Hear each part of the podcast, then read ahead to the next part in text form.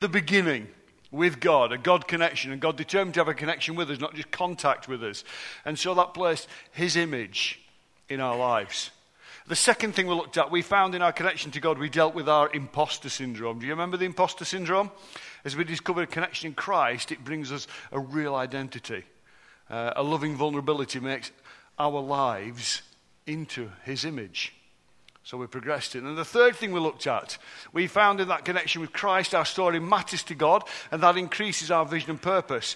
So when our story becomes His story, we grow in influence and opportunity for kingdom. And the fourth thing we learned, we learned that connection to Christ gives us a conversation. Ordinary people connecting to an extraordinary God. The loving, giving God of good news connects us to a loving, giving lifestyle of good news sharing. So they're the things we've looked at so far. Was it all right, Neil? Yeah. Neil said to me, I've got to recap. I have recapped. So today, number five, connection to God is a living experience. And because it's, it's, it's kind of a bank holiday weekend and some of you have come, yay! That's so thrilled. We need to be a little bit more interactive, so I want you to get involved today. That, so those of you that can write can take part. So if you're hard of hearing but can write, you can still communicate good news. You're never living that down. What are we learning through all of this? First of all, I want to begin by talking about experts. Am I on? An expert set this up for me. It was me. It was me. I am an expert. Who believes in experts? I believe in experts. Except more recently, experts have been a little bit challenging, haven't they? They've been a little bit wayward. They've not quite been on the ball. Look at the elections recently. I want to read you some expert analysis because what I want to say to you this morning is I'm not an expert. I'm not required to be an expert. I'm required to belong to the Lord. So this is not about experts. So I just I love experts, but I do want to read some, some research, genuine research. The British Psychological Society realised these astonishing findings. People on diets get increasingly miserable as the weeks pass. This is especially so if they're failing to reach their weight loss goal. I would not have worked that out.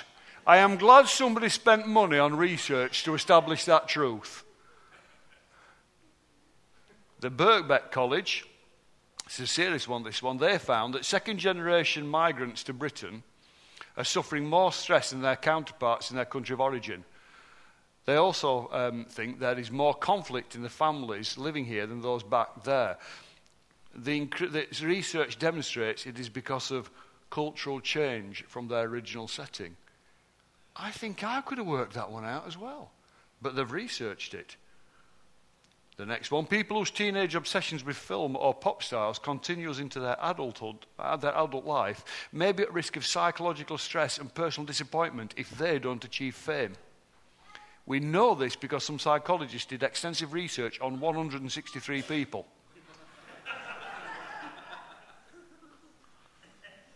That's real. Northampton College, phone them up. This one is very important to me.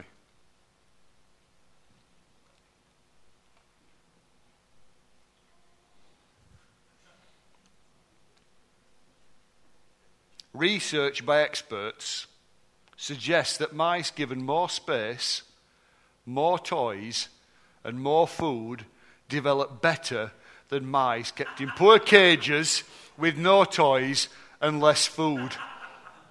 In other words, middle class mice do better than deprived mice.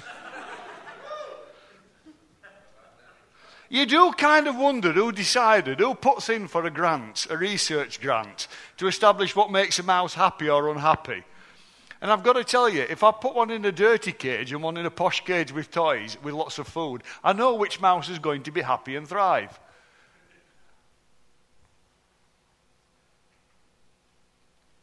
These same experts, it seems, and people like me with opinions. Anybody ever, ever had an opinion? Raise your hand now. Some of you have never had an opinion about anything? Wow, and you're living in Barnsley. That's impressive. Because anybody living in Barnsley has an opinion about everything.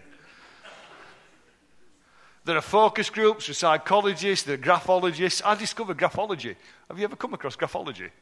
I didn't know what graphology was, but boy, they lines and things, lines and pictures and circles. See, instantly Sarah Davy knew what graphology was. Because if anybody was a graphologist, it's Sarah Davy. They tell us about voting patterns, or they try, they try to predict our behavior. They try to tell us what our behavior should be. They try to manipulate or manage our behavior. They try to predict what we will do in the future and how we will think and how we will respond to certain situations. And that's kind of fine, isn't it? But sometimes I don't know how, how, how I am going to respond to situations. I don't know how I'm going to feel. Have you ever done that thing where you see something on TV and you think, if I were in that situation, this is what I'd do? Until you're faced with that situation.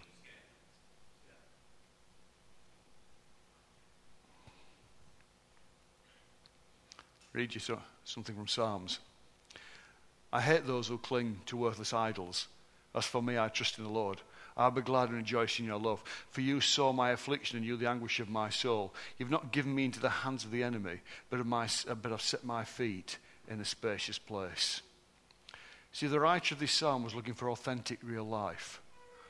Not for research, not for products, not for somebody telling him how it will be or how he should react or anything like that. He's just looking for an authentic experience of the Lord. Today, I believe people are looking for an authentic connection to God. They want an authentic relationship. They want authentic friendship. They want authentic communication. They want to know that they matter. They want other people to matter to them. They don't want to be a product to be bought or sold. They want to be long. I like to lecture people. I like to tell people how it should be. I like to think I know how it should be. But what value is that? What value is there in my being right if I don't have a relationship? You see, I can be right about everything, but if I only have broken relationship and can't connect with people, then what good is my right to anybody? First of all, I need a connection. And in this psalm, we discover that God is building a connection. God matters, and we matter enormously to God. And we don't have to worship anything else, we don't have to do anything else, but first of all, He brings us into an open space where we can grow and discover and learn, where we can experience Him in our lives. And that's enormously important, isn't it? That's what we want to be about authentic living. Let me read you some more verses. I hope you can see. Yeah, they're big enough, those. Um, Philippians chapter 2. Therefore, if you have any encouragement from being united with Christ, if any comfort from his love, if any common sharing in the Spirit, if any tenderness and, and compassion, then make my joy complete by being like minded having the same love, one in spirit and one in mind. Do nothing out of selfish ambition or vain conceit. Rather, in humility, value others above yourselves. Not looking to your own interests, but each of you to the interests of others. In your relationship with one another, have the same mindset as Christ Jesus. That's enormous, isn't it? Who, being in very nature God, did not consider equality with God something to be grasped, something to, to, something to be used to his own advantage. Rather, he made himself nothing by taking the very nature of a servant and being made in human likeness. If you just think on those verses, that isn't just about technical knowledge, that isn't just about a lecture, that is about an experience of a life in Christ. And it's an experience of living that life in Christ together.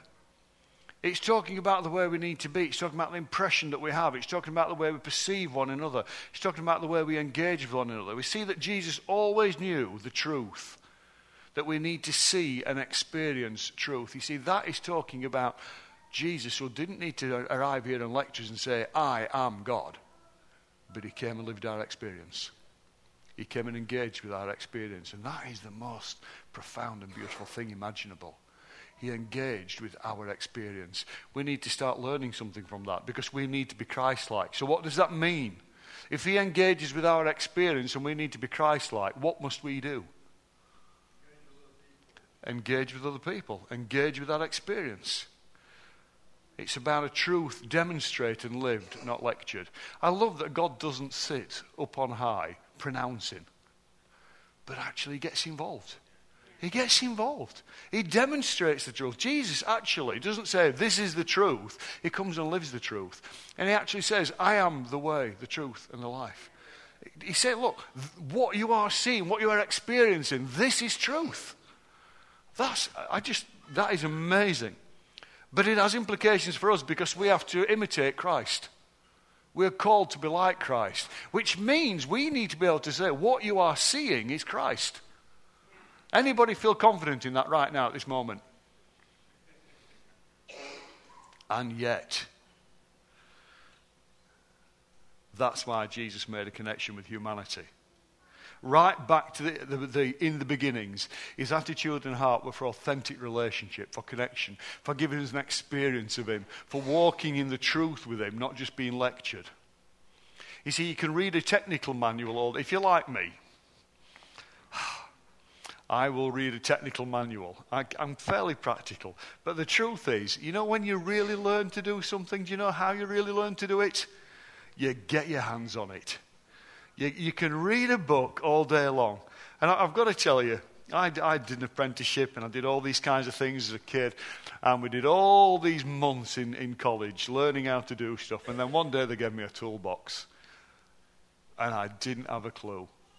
I had passed every exam. I knew how to do everything technically.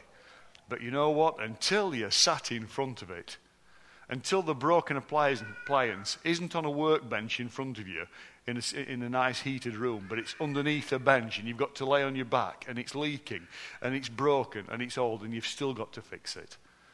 And you've never seen one before. Then you learn. You experience it. It's true of life, isn't it? You see, we can hide ourselves away and we can read novels and books and how to's. And we can live somewhere safe. And we can read travel books. But unless you've traveled, you've never seen it. I have seen the most astonishing photographs of the most beautiful places. But there are one or two places in the world that I've visited. When I stand there, it has a different experience. And when I see the photograph of those same places, it reminds me but it isn't the same as the experience. It reminds me that I'm not having the experience. I've been looking at places of a, of a place I dearly love this year, and I'm not going this year. And every time I look at this picture, I'm reminded that I won't have that experience. But in Jesus, every time we read his living word, we get to experience him. Every time we walk together, we get to experience Him. You know, every time we agree with one another, every time we walk in unity together, you know what happens? We experience Jesus. That's a connection to have. See, He didn't just say God can make a difference, Jesus came and showed and demonstrated it. We have a wonderfully creative God. A wonderfully creative God that stepped in creatively and touched lives, that used parables to tell us stories, that healed people to give an example, that loved people, that trusted people, that walked with people, that forgave people, that encouraged people, that taught people and released people. That's the kind of Jesus that we have.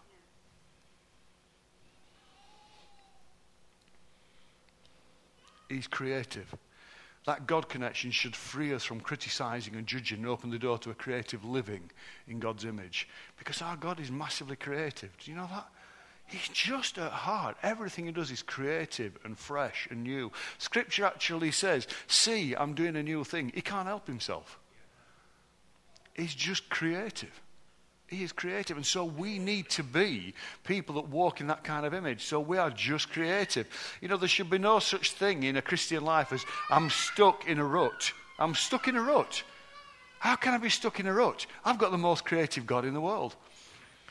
So I think God wants to break us out of ruts. God wants to break us out of traps. God wants to lift us out of the thing that we think we're trapped in and say, I have so much more. There is so much more creativity for you. There's something so much more exciting. And that creativity can be the way we speak to people.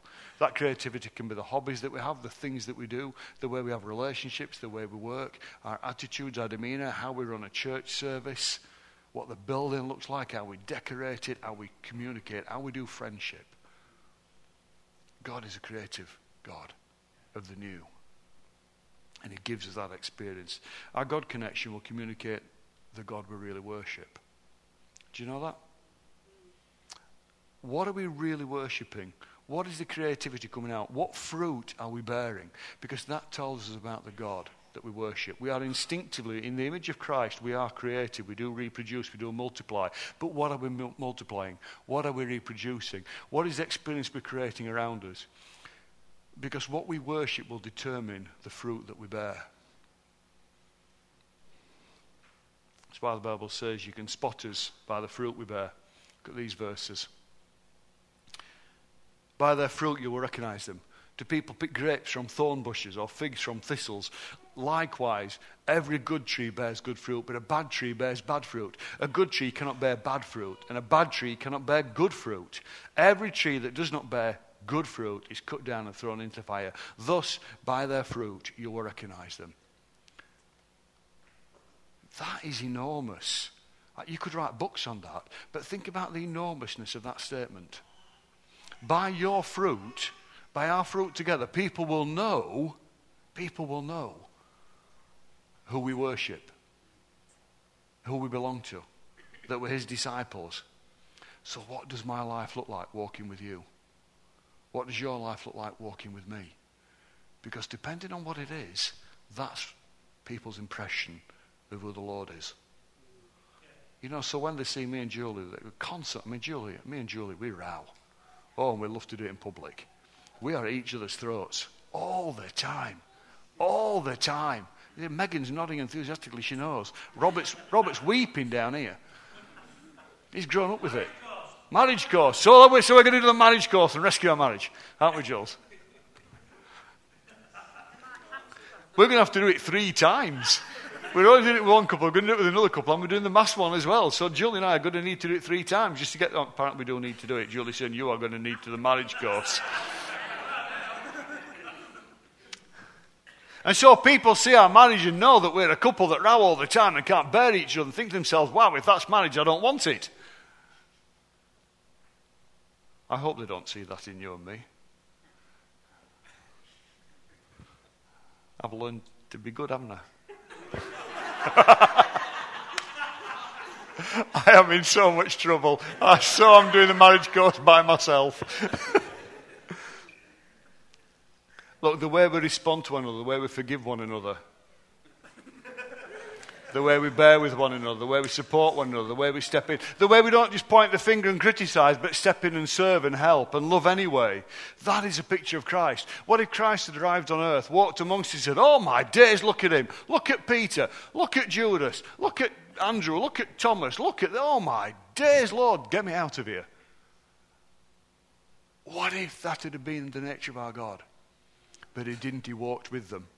He walked with them in the weakness. He walked with people in their failure. He walked with them in their successes. And when they had amazing success, do you know what he did? He said, Look at how amazing God is.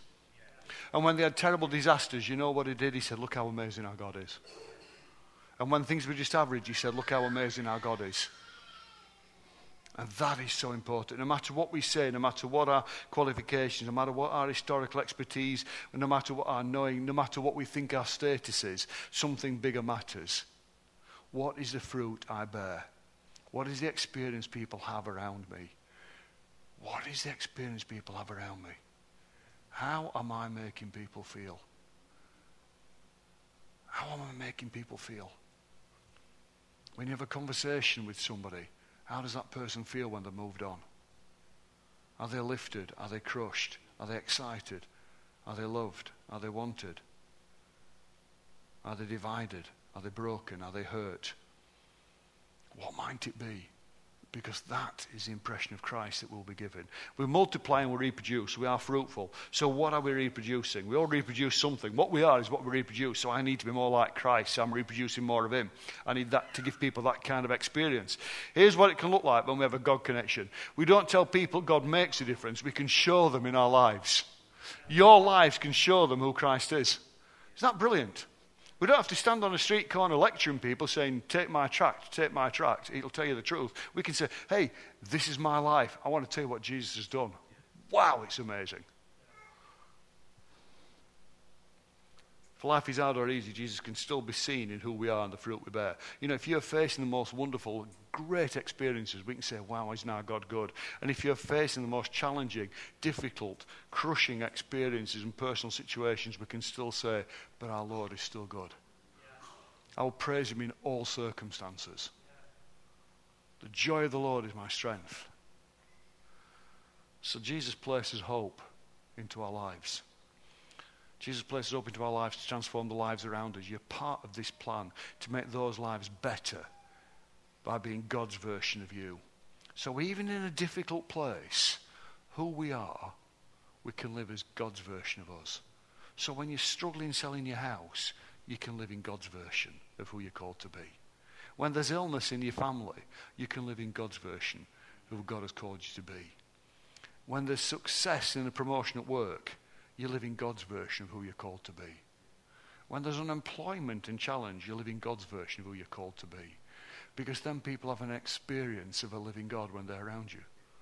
It's not about having a job or no job, or status or no status, or a house or no house, or sickness or no sickness. It's about walking through those experiences in the presence of the Lord, empowered by the Holy Spirit to be his witnesses. And you're now going to finish this sermon off for me. Is that all right? This is interactive. For the deaf people amongst us that need to be kinetic learners, here is a board with a question mark, with an exclamation mark, and a tick. Is there a posh name for a tick? A check. Oh, that's like, oh no, that is very American. Oh, I mean, my experience of you is good, but I don't think God's into that. I think God calls it a tick. Well, look, we're all on a journey. The Americans are on a journey. They still say the word check. Eventually, they'll say tick. Question mark, exclamation mark, tick. Just doesn't sound as. Exp- anyway.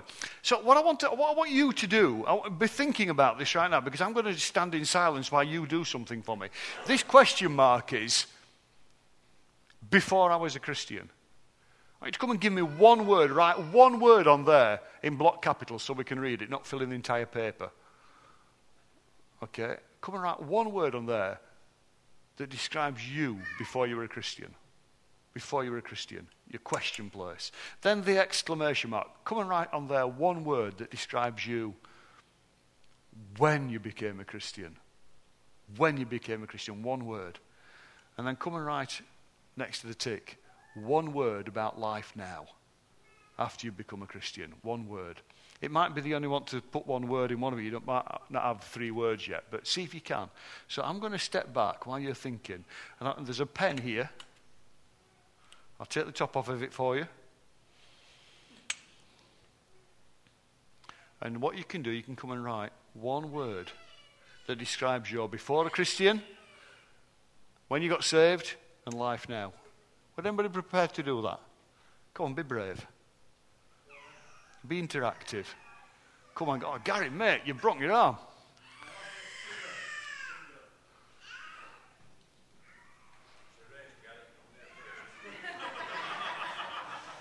Just watch what words there are. Just watch the words people put down here.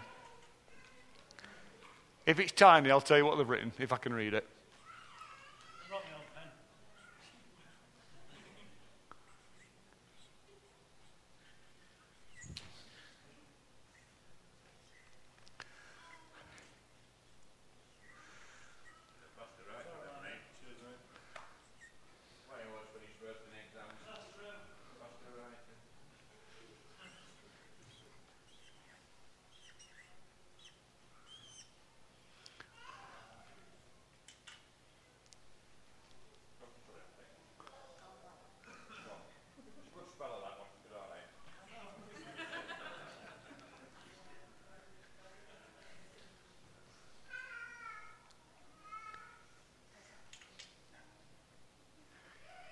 Anybody else?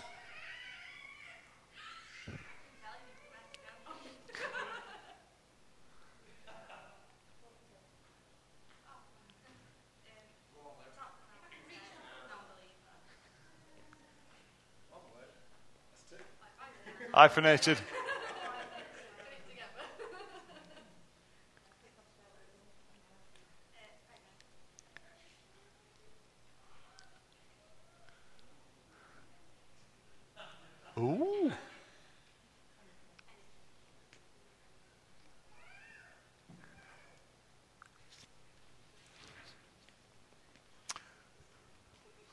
Quick as you can, then, folks. Come on. We're getting to a cathartic counseling situation up here now. Wow, we're all going to read that one, Linda.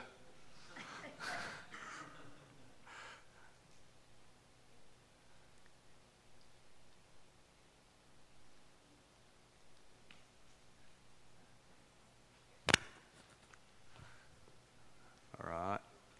Here we go, last couple then.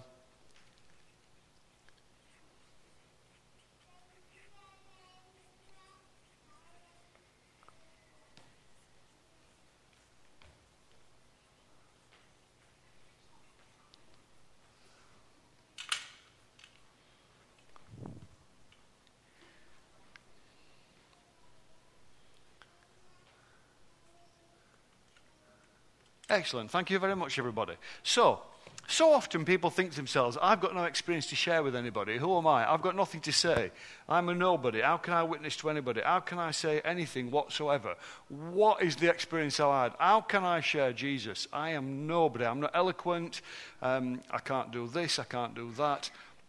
And then people come and write on this board, ordinary people from around this congregation, they write things like this confused. And then they write confused again when they became a Christian and now they're right good. I've got to tell you, never a true word was spoken. Confused, confused, good is about right for Ian.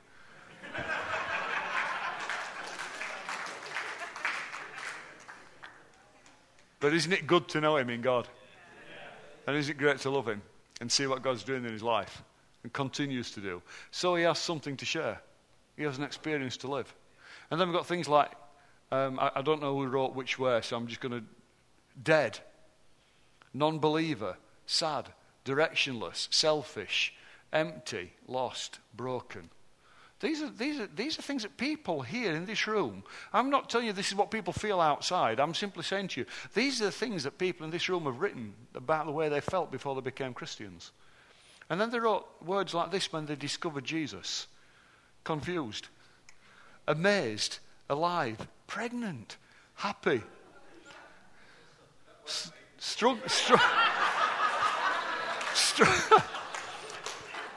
confusing, struggling, humbled. So you see, there, there's a journey. It's not all suddenly perfect and fixed. There's a journey. I just, I just like asking that's about to get married, written expectant on the board, Gary. I? I feel a word from the Lord. Um, so you see, there's a journey. Meeting Jesus, it's not all fixed. You couldn't have, I couldn't have I didn't set this up, I promise you. But look, there's still confusion, there's amazement, there's alive, there's pregnant, there's happy, but they're still struggling, they're still humbled, they're still confused. But we found Jesus, something is changing, we're on a discipleship road and journey. And then people write things like this. They're living the Christian life now. They put things like good, expectant, anything, contented, at peace, purpose filled, loved, full, peaceful, reborn.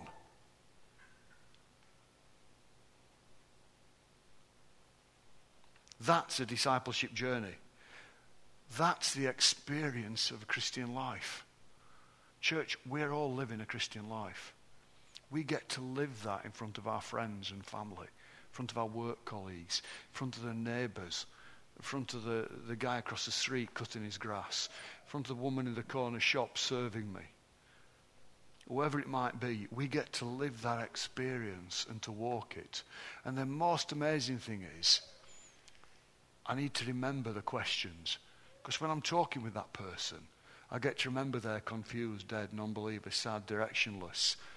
I get to remember the emptiness and brokenness. They might not be prepared to use those words, but when you discover who Jesus is, you, you start to realize what you were before him. And then when we discover Jesus, we begin to share that moment. Well, when I found Jesus, this amazing thing happened. Totally confused by the size of God and what all of this means. But here's what I've discovered there's something real. It's an experience that is undeniable. And then as we mature and we grow and we walk in that discipleship and we discover the truth, we learn more about the Lord, we begin to walk in that and to share that and to live that. So our experience grows. And the experience that people have near us grows. as they see us becoming Christ like. So, you know that time when you fell down and you got it wrong and you weren't the best Christian in the world and everybody saw? Has anybody had that experience? Where all your non Christian friends get to see you not being very Christian? Wow, some of you are so holy. The rest of us who are normal and that God loves, we get it wrong. But here's the journey people get to see our confused. They get to see our challenges, but they get to see that we are expectant and that God is good and that we're recovering. And that no matter what happens in our lives, no matter how we fall down, here's the truth. One of the greatest and most powerful testimonies we can have is to be the prodigal that returns to the Lord. So rather than saying, but I messed it up, I can never be a witness again, your most powerful witness of the grace of God and the forgiveness of God is to give other people the experience of you returning to the Lord. So rather than being ashamed of what's gone off, receive forgiveness and walk back into the presence of God in front of all those people that saw you mess up. And they will know that we have a gracious, loving God, that you are confident in trusting, and that you can walk back into the arms of a church, his family, that love you. John 13 says this, A new command I give you, love one another as I have loved you. So you must love one another. By this, everyone will know that you're my disciples if you love one another. So I love you when you mess up. Not just when you're winning. I love you when you mess up. Because that is the demonstration of real love. And that is a powerful witness that people can experience. That's the living, the connection we have with God, the Father through Jesus and powered by His Holy Spirit. That's a community that is healthy and will multiply and reproduce and grow. That is a community that will give people an experience of who Jesus is. And I invite the band back to, to the one man band thing, please. Just needs a mic, one of those like mouth organ around his neck now. Tambourine on his knees.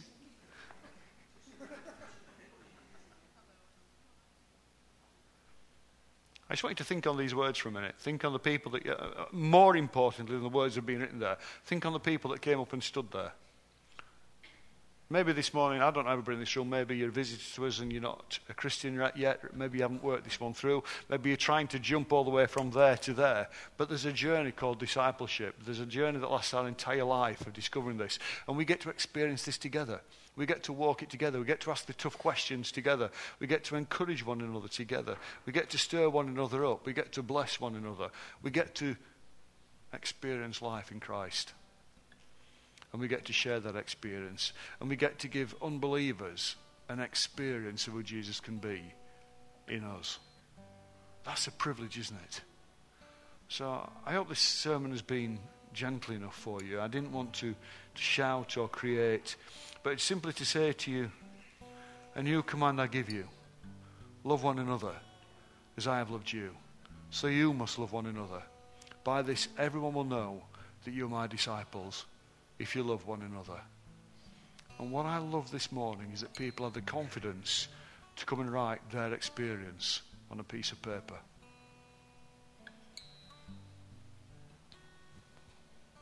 That takes trust. It takes love of a body. And so I'm going to pray.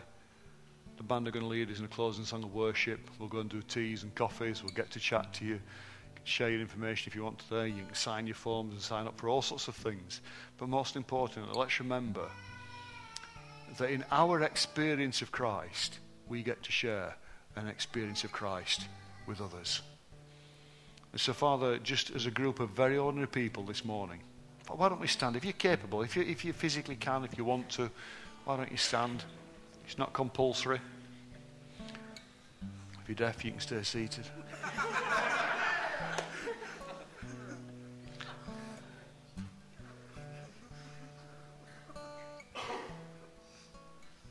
you know what? It's something I want to pray for. Dead serious, so I'm making fun. Wouldn't it be great while I'm speaking, or are speaking, to have somebody signing? Wouldn't that be great? To have somebody signing on stage, somebody translating that. Pray for that. Would church, would you pray for that? That we've got a church full of people that we're signing. Would you pray that we have people that are actually whispering to other people's ears other languages? Because there are people from other nations and nationalities here that don't speak English well enough yet. Wouldn't that be amazing to be growing like that? To give those people an experience of being loved so they can communicate and catch the heart of the Lord. So we'd have a signer on one side, we'd have people speaking other languages on another. How amazing would that be? That we could have something audio for people that are, have got sight issues. How amazing would that be as a church? Let's pray for those things to be birthed amongst this community. Lord, this morning we're a group of ordinary people with successes and failures, people that get it wrong, people that get it right, people that make mistakes, people that win. But most of all, Lord, we are people that belong to you. We are people loved by you. And so, Lord, we don't want to be people that judge or condemn. We don't want people that point a finger. We want to be people that love the way that you love. That we would love one another so that people would know that we're your disciples. Because at that moment, we'll be giving people an experience of Jesus. So, Holy Spirit, we pray now that as we worship, as we sing, as we close this time, Holy Spirit, we pray that you would touch our lives, touch our hearts, touch our minds, touch who we are, change this character so that it becomes more like Christ. Help us to bear with one another, but help us to love one another. Help us to become a more powerful witness as we share our lives in our communities. Lord, we pray that any experience we have in here will be an experience of Christ so that we are learning to be sent out to share an experience of Christ with others. Not to look good, not to feel good, but to lift up the name of Jesus. Because you're our Lord and our Saviour, and we want you to be glorified in our town. So, Lord, we pray that we will be people of experience, that give an experience of the love of Christ. Amen. Let's worship together.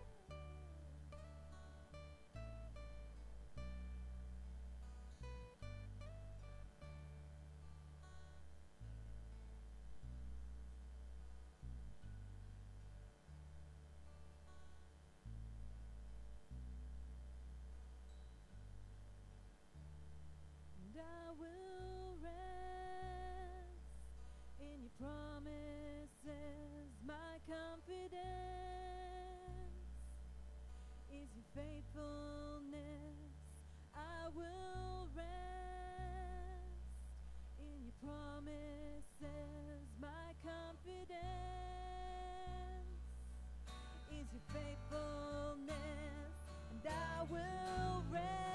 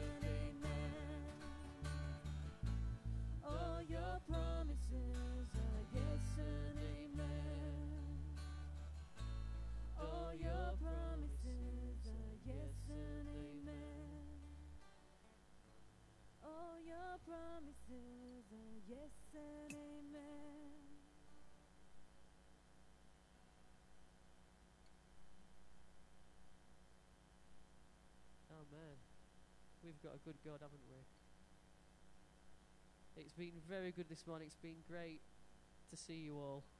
Um, just a reminder that we have no evening service this evening. Oh. Um, please hang around though now. That's an excuse to spend more time together now, to fellowship together and have too much coffee and biscuits and, and whatnot.